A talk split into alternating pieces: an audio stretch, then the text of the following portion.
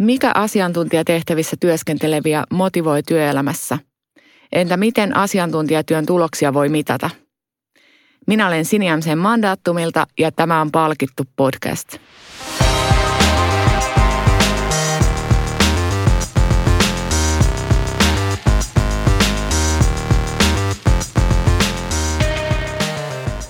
Tänään me puhutaan asiantuntijoiden palkkauksesta ja palkitsemisesta ja mulla on täällä kanssani studiossa kaksi vierasta. Pitkän linjan HR-ammattilainen, kirjailija, puhuja ja galleristi Maija Fast ja Suomen ekonomien erityisasiantuntija Riikka Sipilä.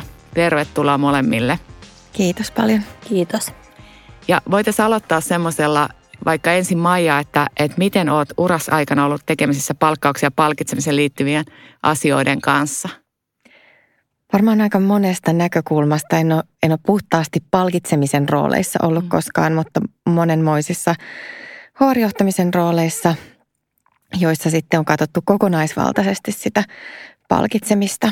No entäs Riikka? Ainakin tämänhetkisessä työssä tämä, tämä tulee esiin, eikö näin? Kyllä, eli, eli palkkahan on yksi, yksi keskeinen työsuhteen ehto ja, ja ekonomeille, eli, eli seurataan vuosittain säännöllisesti meidän jäsenten palkkausta ja palkkakehitystä ja, ja, ja omassa työssäni vastaan muun muassa finanssialan edunvalvonnasta ja, ja, ja siellä on päässyt sitten mukaan tarkastelemaan alan palkkausjärjestelmiä ja, ja, ja niiden kehittämistä. Kyllä. No tänään puhutaan erityisesti asiantuntijoiden palkitsemisesta ja palkkauksesta muun muassa siitä kulmasta, että onko se jotenkin erilaista suhteessa joidenkin muiden palkitsemiseen, niin kuin vaikka johtajien tai myyjien tai, tai vaikka tuotannon työntekijöiden. Mutta ennen kuin mennään siihen palkitsemiseen tarkemmin, niin voitaisiin vähän puhua siitä, että mitä teidän nähdäksenne asiantuntijat työelämässä arvostaa – Aika monet asiat on toki tärkeitä ja riippuu mm. vähän ihmisestä ja elämäntilanteesta, että mitkä on ne kaikista tärkeimmät. Mutta sitten on näitä yleisiä asioita, mitä, mitä suurin osa arvostaa, että, että hyvä johtajuus on yksi sellainen asia, mikä meillä nousee tosi voimakkaasti jäsenistöstä esille. Hyvä työilmapiiri ja mahdollisuus vaikuttaa siihen omaan työhön ja, ja mielekkäät työtehtävät. Ja, ja kyllä siellä myös se palkkaus ja palkitseminen nousee esiin. Kuulostaako tutulta Maija? Kuulostaa tosi tutulta, että kyllä johtaminen on yhä isommassa roolissa ja semmoinen merkityksellisyys, että miten, kuinka merkitykselliseksi koetaan työtehtävät. En tiedä, puhutaan osin nyt tällä hetkellä semmoisesta aika paljon sukupolvien välisistä eroista ja että nykysukupolvi haluaisi enemmän sitä merkityksellisyyttä, mutta en tiedä, onko mä ollut varhain jo, jo sitten liikkeelle näissä asioissa, mutta itse kyllä parikymmentä vuotta sitten koin sen tosi tärkeäksi, että, että se oma työ on merkityksellistä. Et varmasti just tämä johtaminen on, on isossa roolissa, mutta toki palkka myös on monelle ja varmaan erilaisilla painoarvoilla sitten.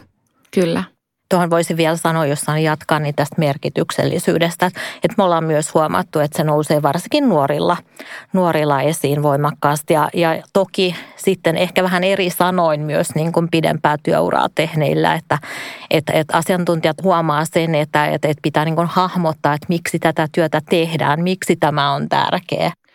Onko se merkityksellisyys myös asia, mitä te nostaisitte, jos puhutaan siitä, mikä niin kuin asiantuntijoita motivoi siinä – siinä työssä, niin onko se vai onko se sitten jotakin muuta? Se on varmaan tosi yksilöllistä. Ja mulla tulee mieleen tästä tämmöinen huittava detalji, kun meillä on ollut tettiläisiä. Meillä on kouluyhteistyötä Kannelmään ja Vesalan peruskoulujen kanssa. Ja meillä on ollut aika paljon itse maahanmuuttajataustaisia tettiläisiä. Ja meillä oli kaksi tällaista tyttöä, jotka, jotka oli pakolaistaustalla tulleet ja he, heillä oli molemmilla iso haave, että he haluavat juristiksi, koska he haluavat auttaa omien maidensa tyttöjä. Sitten meillä oli vastaavasti yksi poika tetissä ja kun mä kysyin, että mikä sua motivoi juristin työssä tai ajatuksessa, että voisi tulla juristiksi, niin hän sanoi, että raha. Joo, näin se varmaan on, että kaikilla, kaikilla on vähän omat näkökulmansa ja nämä varmaan voi myös vaihdella sitten esimerkiksi niin kuin elämän eri vaiheissa – Kyllä. ja työuran vaiheissa. Kyllä, ja sanotaan, että motivaatiokin on sellainen, että yleensä se koostuu niin useasta eri palasesta. Et, et jos mietitään vaikka niin se, että minkälaista palautetta mä saan ja miten mä koen, että mun työtä arvostetaan, niin raha on toki se yksi puoli, mutta jos ikinä et saa sitten sitä niin sanallista palautetta tai, tai palautetta siitä, että miten suoriudut työssä, niin tavallaan se, että et, et kaivataan monipuolisesti sitä niin sekä, sekä ehkä sitä niin palkitsemisen kautta, että myös sitten ihan sanallista palautetta. Että työn arvostus ja, ja tota palautteen saanti, niin se on myös yksi sellainen, mikä on hirveän tärkeää sen motivaation kannalta. Kyllä, ehdottomasti mä ajattelen, että kiitos on maailman helpoin ja halvin tapa palkita ihmisiä. Että kyllä ihminen, joka saa palautetta ja saa kiitosta siitä työstään, niin, niin mun mielestä haluaa myös antaa itsestään paljon, että se on, se on semmoinen hyvän kierre. Me ollaan tehty mandaattomilla semmoista palkitsemistutkimusta, kyselytutkimusta pari vuoden välein, niin sielläkin ju, just tämä merkityksellisyys ja sitten toisaalta kyllä se, myös se rahallinen palkitseminen nousee tota, tärkeimmäksi, mitä ihmiset, ihmiset nostaa. Ja onhan se niin, että sitten tota, toisaalta palkan takia monet sitä työtä tekee sitten, sitten viime kädessä, mutta sitten se, että se on mielekästä ja, ja näin, niin ihan varmasti tärkeitä asioita asiantuntijoille ja muillekin työryhmille. Ja kyllähän tässä, niin jos miettii nimenomaan sitä palkkaa, että jos olet hakemassa uutta työtä, niin eh, toki se, niin se työpaikan hyvä ilmapiiri ja hyvä johtajuus on tärkeitä, mutta niistä on tosi vaikea vaikka työsopimuksella sopia siinä vaiheessa, kun haet. Että se palkka on semmoinen konkreettinen asia, mistä pystyt sopimaan ja tiedät, että, että mikä se on. Mm, kyllä. Kyllä, eikä kissa kiitoksella elä. Että. Mm, kyllä. No jos mennään nyt näihin eri palkitsemisen elementteihin vähän tarkemmin ja aloitetaan siitä pohjasta, eli niin kuin siitä peruspalkkauksesta, niin mitäs tota, jos mietitte nyt erityisesti asiantuntijoita ja, ja peruspalkkausta, niin mitä ajatuksia herää, mitä siinä esimerkiksi pitää ottaa, ottaa huomioon? Nyt tuli vaikka Riikalta jo nämä rekrytointitilanteet ja, ja muutenkin, niin minkä tyyppisiä asioita vaikka teidän jäsenistö tähän liittyen miettii? Joo, me ollaan huomattu se, että, että nyt viime aikoina on alettu laittaa, kun meillä on paikkoja auki, niin laitteeseen se palkkahaitari, että, mm. että mitä tästä tehtävästä maksetaan. Ja, ja selkeästi enemmän tulee hakemuksia silloin, kun se on ilmoitettu. Äh, sanotaan, että teet vaikka enemmän suorittavaa työtä, niin monesti ne palkat tulee sieltä työehtosopimusten palkkataulukoista. Mutta, mutta asiantuntijatyössä yleensä se palkka sovitaan yksilöllisesti, ottaen ihan huomioon se tehtävän vaativuus ja, ja henkilön pätevyys ja, ja suoriutuminen. Ja, ja silloin siinä tuleekin se, että, että, että tavallaan, että, että mistä minä tiedän, että se mun oma palkka on kohdallaan ja miten minä voin vaikuttaa siihen palkkaan. Että, että me pidetään hirveän tärkeänä, että olisi tämmöiset läpinäkyvät, avoimet organisaatiokohtaiset palkkausjärjestelmät, joita sitten ylläpidettäisiin ja jota, jotka ihmiset tuntisivat. Ja voisi katsoa, että, että miten se mun oma palkka sijoittuu siihen palkkausjärjestelmän niihin luokkiin. Joo, sehän on juuri näin, että esimerkiksi ylemmillä toimihenkilöillä niin harvemmin tulee työehtosopimuksesta mitään ja, ja se on sitten organisaation tehtävissä se, että mikä se on se järjestelmä. Ja nythän tähän on tulossa sitten EU-direktiivistä tänä keväänä hyväksytystä, niin sitten uutta säätelyä myös, että vaatimuksiakin näitä tehdä. Kyllä, ja me niin nähdään sillä tavalla, että, että niin palkkaeroja saa olla. Mm. Ne ei ole mikään paha, mutta niille pitää olla perusteet. Mm. Ja ollaan huomattu, että se palkkatietämys on kytketty hyvin voimakkaasti palkkatyytyväisyyteen. Että kun ihmiset tietää, että mihin se mun palkka perustuu, miten minä itse voin vaikuttaa siihen, niin se vaikuttaa voimakkaasti myös siihen, että kuinka tyytyväisiä ollaan siihen omaan palkkaan. Kyllä. No mites Maija, resonoiko nämä ajatukset, mitä, mitä tässä tuli? Toki kuulostaa tutulta. Mä itse ollut tosi monenlaisissa organisaatioissa töissä, joissa on ollut erityyppisiä palkkausmalleja, että nykyisessä organisaatiossa on aika vahvasti on sitten laskutuspohjasta myös, että on mahdollisuus olla semmoinen aika iso upside siinä sitten myöskin ja huomaa, että eri yksilöillä on erilaisia toiveita ja odotuksia, että toiset nimenomaan haluaa sitä vähän semmoista ehkä yrittäjämäistäkin, että on mahdollisuus oikeasti päästä tosi hyville tuloille. Mutta ehkä huomaan, että nyt tämä tämänhetkinen maailmantaloudellinen tilanne ja tämmöinen epävarmuus, äh, sodat ja muut, mitä ollaan tässä käyty läpi, niin on tuonut jonkin asteesta semmoista lisääntynyttä turvallisuuden tarvetta ihmisissä. Hyvä huomio. Riikka tässä tietysti tietää nimenomaan ekonomian tilanteesta erityisen paljon ja sitten tota, Maija tällä hetkellä työskentelet asianajotoimistossa ja toki sulla on taustaa erityyppisistä organisaatioista. Ja tuli esiin tuossa puhelimessa Maijan kanssa, me ollaan molemmat tota, valtiotieteellisessä opiskeltu aikoinaan sosiologiksi samoihin aikoihinkin ilmeisesti, mutta ei olla siellä tunnettu. Eli tota, se, että asiantuntija, nyt tässä ehkä vähän yleistämme tänään, kun puhumme yhdessä asiantuntijoista, mutta sitten toki sielläkin voi olla erilaisia taustoja ja tietysti eri elämäntilanteita ja paljon muuta.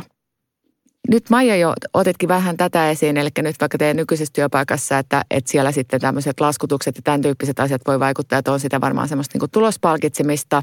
Eli tota, myös asiantuntijatöissä sitä ehkä ainakin mun kokemuksen mukaan yhä enemmän ja enemmän sen tyyppisiä niin kuin erilaisia bonusmalleja ja tämmöisiä on käytössä.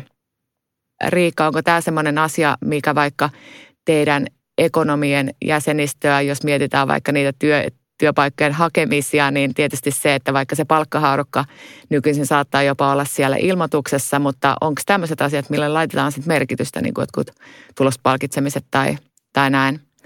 Kyllä, tämä on yksi, yksi keskeinen tekijä ja, ja korostetaankin aina sitä, että ei kannata katsoa pelkästään sitä peruspalkkaa, vaan sitä palkitsemisen kokonaisuutta. Mm. Eli, eli toki kaikki bonuspalkkiot ja, ja tulospalkkaus, että meillä aika suuri osa jäsenistöstä on käytännössä tulospalkkauksen piirissä, mutta, mutta sitten myös muut palkitsemisen, että mahdollisuus esimerkiksi oman osaamisen kehittämisen ja kaikki, että, että tavallaan korostetaan sitä, että kun annetaan palkkaneuvontaa, niin että katsotaan sitä kokonaisuutta, että pelkästään se peruspalkka ei ole se tekijä, vaan, vaan siellä voi olla muita todella keskeisiä tärkeitä osia siinä palkitsemiseen liittyen, jotka voi olla sitten tosi tärkeitä yksilölle.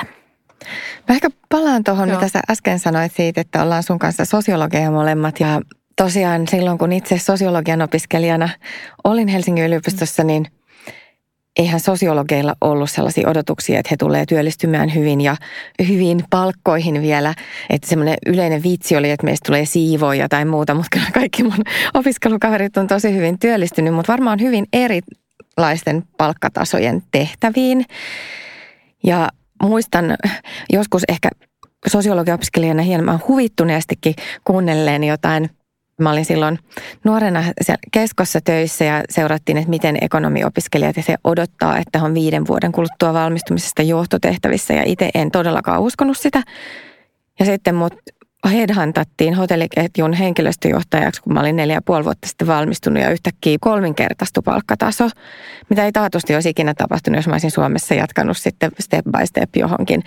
Ja en ole ihan niille palkkatasoille varmaan vieläkään päässyt, että sitten kun palas Suomeen, niin oli vähän maltillisemmat palkkatasot taas. Mutta tavallaan ne odotukset eri aloilla ja eri asiantuntijatehtävissä on hyvin erilaisia ja ne painotukset on erilaisia siinä, että mitä, mitä odotetaan. Että sitten taas nuorten juristien keskuudessa ja varsinkin sitten jos työskentelee jossain Espan toimistoissa, niin on hyvinkin itsestään selvää, että se palkkataso alkaa niin heti aika kovasta. Mutta sitähän se ei ole kaikilla asiantuntija-aloilla. Ei, eikä se ole kaikilla ekonomeillakaan, mm. vaikka toki työllisyystilanne on yleensä hyvä ja, ja palkkakehityskin ihan kohtuullinen. Mutta tota niin, se, mikä meillä nousee esiin nyt se, että, että pelkästään se palkka ja, ja se urakehitys ei ole se, mikä varsinkin nuoria kiinnostaa. Että kyllä siellä yhä enemmän nousee myös meillä nämä työhyvinvointi ja jaksamiseen liittyen ja, ja semmoisen mielekkään työn etsiminen ja niiden omien, omien arvojen mukaisen työn etsiminen. Että et, et toki, niin kuin sanoitkin tuossa, niin me aika paljon nyt joudutaan yleistä, kun puhutaan asiantuntijoista, mutta, mutta asiantuntijat tosissaan hyvin eri aloilla ja erilaisissa tehtävissä toimii ja, ja, ja myös ne, niin ne, ne lähtökohdat ovat hyvin eri.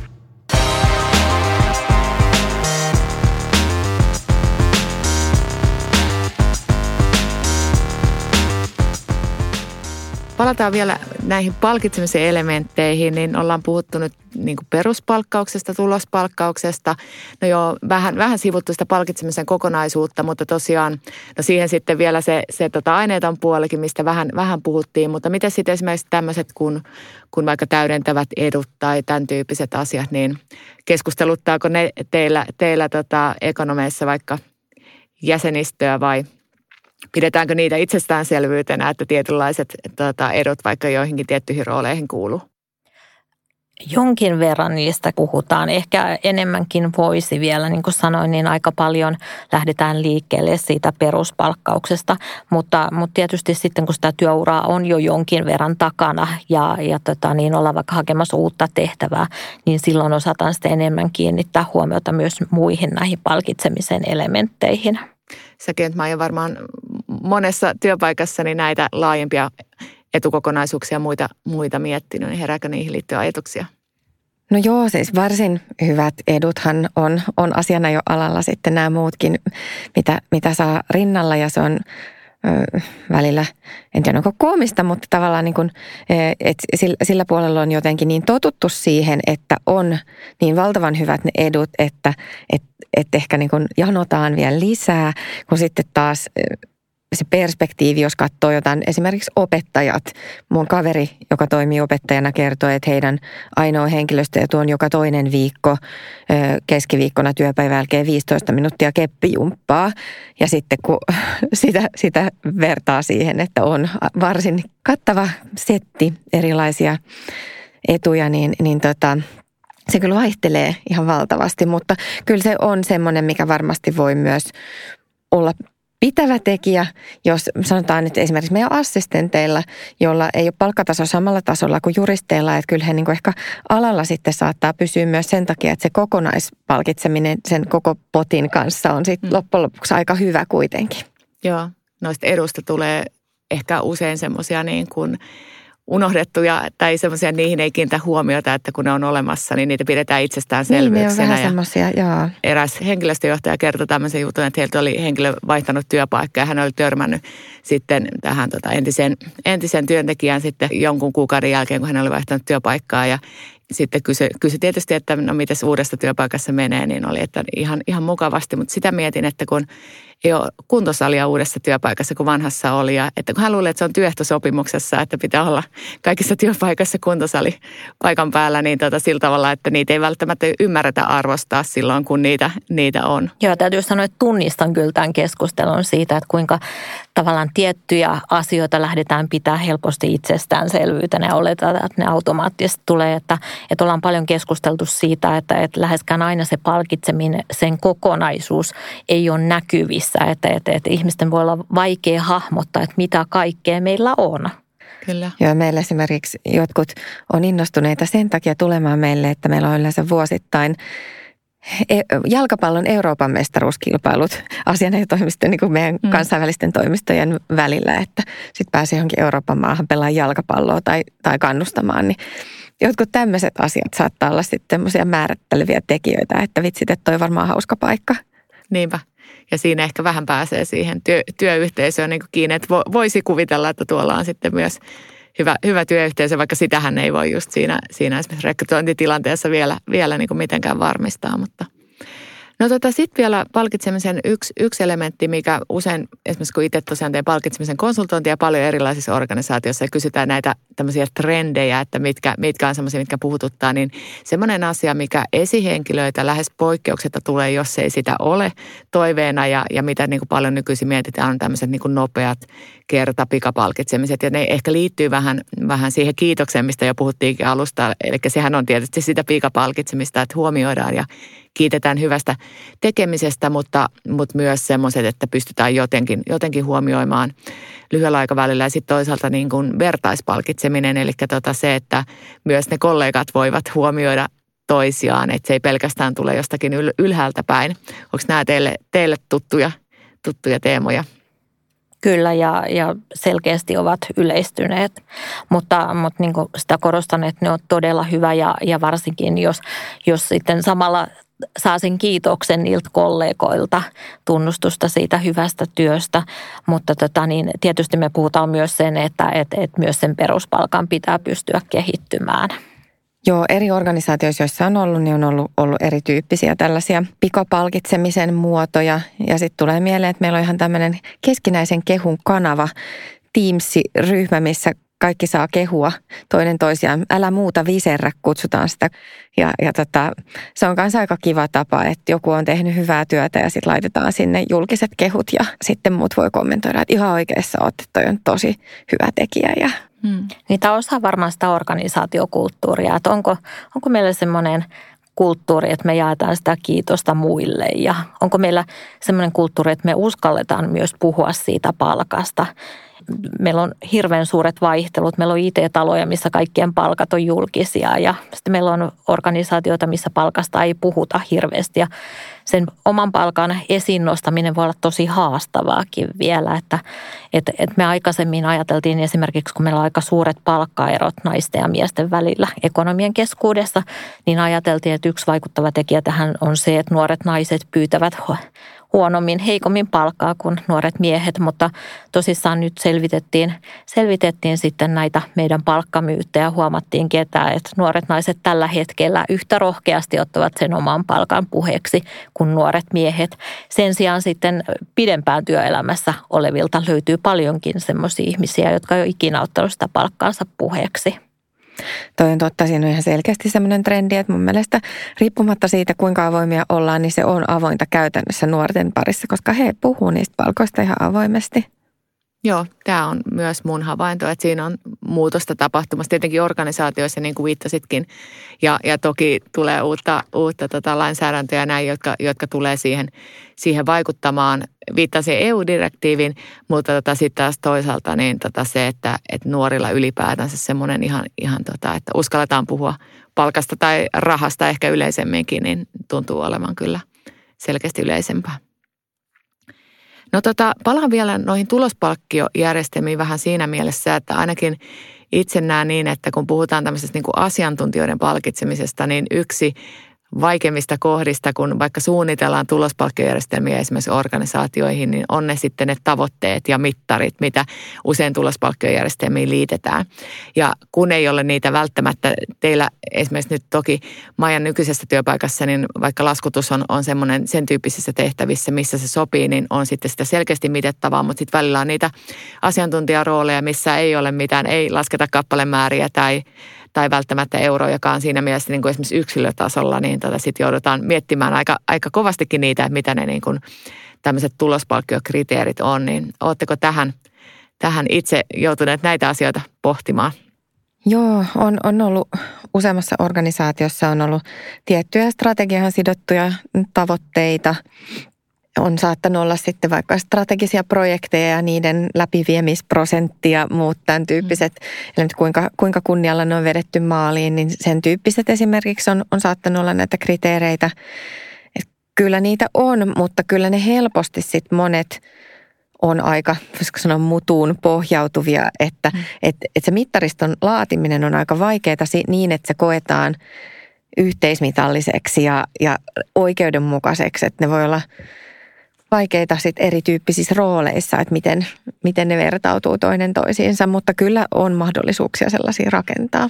Et jos miettii, niin tämmöiset määrälliset mittarithan on aina helppoja, kun mm. tavallaan voidaan asettaa joku määrä ja se saavutetaan tai ei saavuteta, mutta asiantuntijatyössä monesti ne on sitten laadulliset tavoitteet tai, tai pitäisi mitata sitä, kuinka vaikuttavaa se työ on. Ja, ja silloin onkin tosi tärkeää nimenomaan, että, että sitä käydään perinpohjaisesti sitä keskustelua, että et, et, et mikä se on se, mit, mitä me haluamme muuttaa, mitä me halutaan saavuttaa, mikä asia on paremmin, jos me saavutetaan nämä tavoitteet. Jos miettii asiantuntijatyötä, niin asiantuntijatyössä monesti joudutaan myös priorisoimaan. Ja, ja silloinhan ne tavoitteet pitäisi olla semmoisia, että, että, että siinä vaiheessa kun mä joudun priorisoimaan työtehtävää, niin mä tiedän, että mikä se meidän perustehtävä, mitä mun pitää, mitä multa halutaan, ja mä pystyn siihen peilaamaan, että hei mun tavoitteet on nämä, ja, ja mä pystyn sitä kautta sitten priorisoimaan. Mutta, mutta korostasin sitä semmoista niin kuin jatkuvan vuoropuhelun merkitystä siellä työyhteisössä ja, ja nimenomaan se, että, että, että kun sen kerran laaditaan ne mittarit, mm. niin me tiedetään, että tämä työ muuttuu koko aika ja organisaatiot muuttuu, niin pidetään, pidetään sitten niitä mittareita ja tavoitteita myös ajan tasalla, että, että tarkastellaan, että, että ei käy sillä tavalla, että ne lähteekin vahingossa ohjaamaan väärään suuntaan. Joo, ja tähän liittyen tulee mieleen myös se, että useinhan siinä sitten pohditaan myös sitä, että onko ne niin kuin yhteisiä tavoitteita juurikin vaikka koko organisaatiolle tai yksikölle tai tiimille tai sitten näitä henkilökohtaisia. Ja, ja nämä yhteiset tavoitteet, varmasti se, että mitä se organisaatio tavoittelee ja näin, niin näitä, näitähän varmastikin pystytään ainakin asiantuntijoille laatimaan, mutta sitten ehkä ne henkilökohtaiset tavoitteet, niin niissä sitten jonkin verran niin kuin se, että laadullinen mittari vaatii sitä, sitä erityistä huolellisuutta sit siinä, siinä, että pohditaan, että mitä se tarkoittaa, että se täyttyy ja päästään niihin tavoitteisiin verrattuna siihen, että mitataan, mitataan jotakin. Kyllä ja nimenomaan se, että, että ne ohjaa siihen niin kuin sen organisaation tavoitteiden suuntaan. Ettei käy sillä tavalla, että ne yksilötavoitteet ohjaakin siihen, että että että keskityn vaan siihen omaan työhön ja esimerkiksi tiedon jakaminen ja, ja, ja muiden tukeminen sitten jää vähemmälle. Kyllä. Monesti jos keskitytään vaan niihin numerisiin tavoitteisiin, niin se jää vähän ohueksi, koska sitten on kuitenkin aika mm. paljon elementtejä, kuten johtamiseen liittyviä ja tämän tyyppisiä, jotka on aika paljon sitten myös ehkä tunneasioita jopa, että miten sitten pystyy mittaamaan näitä asioita.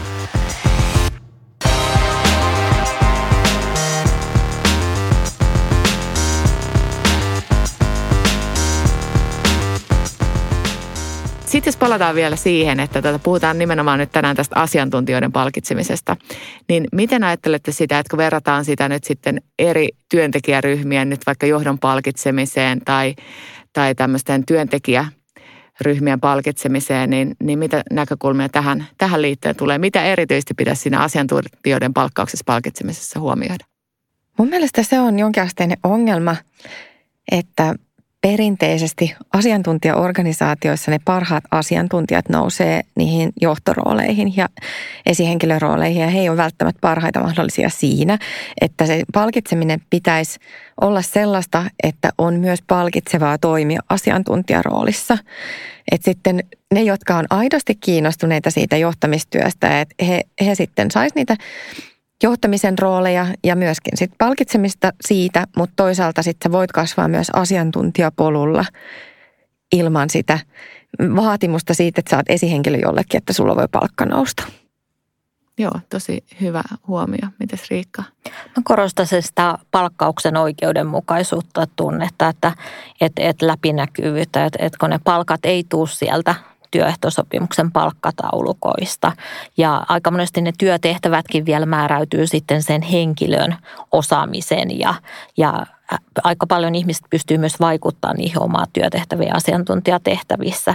Niin miten me varmistetaan se, että, että jokainen kokee, että, että se mun palkka on oikealla tasolla ja mä voin itse siihen vaikuttaa. Joo, ehkä näistä vähän niin kuin yhdistelmään mietin, että kyse jollakin tapaa semmoisesta niin kuin yksilöllisestä huomioimisesta, että mikä kenellekin on se vaikka oikea urapolku ja, ja näin, mutta sitten toisaalta tietysti ne, ne periaatteet pitää olla kunnossa. Ei voi olla jokaisella yksilölliset vaikka palkkauksen ja palkitsemisen periaatteet, niin, niin organisaatio tasolla.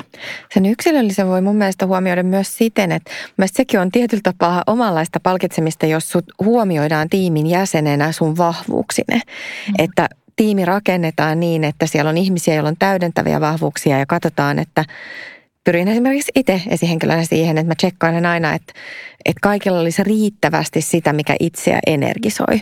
Koska silloinhan on kiva tehdä sitä työtä ja silloin sä viihdyt organisaatiossa. Että se on tietyllä tapaa mun mielestä yksi palkitsemisen muoto myös, että, että sut huomioidaan yksilönä. Sehän ei tar- tarvitse tarkoittaa sitä, että sulla on jotenkin super erilainen ja omanlainen palkitsemismalli, mm. vaan ihan sitä, että sä pääset tekemään sen tyyppisiä asioita, jotka innostaa kyllä tämä mahdollisuus vaikuttaa siihen omaan kyllä. työhön sekä esimerkiksi työaikajoustojen muodossa, mutta myös muokata sitä työtä sitten niin kuin oman näköiseksi ja, ja, ja se toki se koetaan niin kuin palkitsevaksi, mutta, mutta lisäksi sitten niin organisaatio monesti hyötyy siitä, kun ihmiset ovat motivoituneita ja saadaan se kaikkien osaaminen siellä oikeasti näkyviin ja hyödynnettyä. Joo, palkkaus ja palkitseminen eivät ole missään yksittäisessä kuplassa, vaan osa sitä, sitä kokonaisuutta. Kyllä. No sitten mennään, meillä on viimeisenä kysymyksenä aina, aina tota, ja kysyn tämän teiltä molemmilta erikseen, jos vaikka Riikka ensin, niin tota, miten Riikka itse palkitset itseäsi? Mä palkitsen itseäni ihan ottamalla omaa, omaa aikaa välillä, että mä arvostan kyllä sitä vapaa-aikaa myös, että, että asiantuntijatyössä, niin kuin itsekin mm. teen, niin, niin tulee niitä kiirepiikkejä ja yksi semmoinen, mitä olen hyödyntänyt tässä vuosien varrella ja, ja mikä meillä on ainakin omasta koen, että on tosi tärkeä palkitsemisen muoto, on tämä mahdollisuus kehittää omaa osaamista. Joo, kuulostaa hyvältä. No entäs Maija, miten palkitset itseäsi? Varmaan aika monella tapaa ja, ja tota, on opetellut tota samaa mitä Riikka, että, että on opetellut ottamaan omaa aikaa – missä mä en ole aina kauhean hyvä. Viime viikolla itse asiassa kutsun tällaiseen luolaretriittiin ja lähdin ventovieraiden ihmisten kanssa metsään ja luolaan, ja mikä oli ihan mielettömän rentouttavaa ja mä nukuin seuraavan yönä paremmin kuin en muista milloin. Mutta toisaalta myös mä palkitsen itseäni erilaisilla asioilla, kuten uusilla kengillä tai koruilla tai jotain, jotka ehkä liittyy sitten siihen, että, että on vähän tämmöistä enemmän niin palkkaan kytköksissä olevaa palkitsemista. Ja myös ylipäätänsä se, että olisi semmoisia meen kohti asioita, jotka houkuttaa ja Esimerkiksi kirjoitin kirjan ja se oli kyllä itse semmoinen ihan valtava panostus, että mä joka toinen viikonloppu, kun lapset oli isällä, kirjoitin kirjoja ja oikeasti fokusoin siihen ja ja tota, sain sen vihdoinkin tehtyä, mikä oli ollut unelmana, että se oli iso lahja itselle, että se tuntui jopa terapeuttiselta se kirjoitusprosessi. Ja se mun tytär sanoi tässä tällä viikolla just, että äiti aina on syytä juhlaan.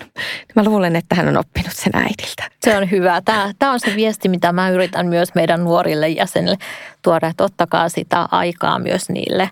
Että, että, että se on hienoa, että halutaan panostaa siihen uraan, ja, ja, mutta tarvii myös sitten huolehtia siitä omasta jaksamisesta ja löytää myös elämän muuta sisältö kuin pelkästään se työ. Kyllä, ilo. Kyllä. Kohti iloa. Kiitos paljon koko tästä keskustelusta. Maija Fast ja Riikka Sipilä. Oli hienoa, että pääsitte tänne paikalle. Tämä oli Palkittu podcast.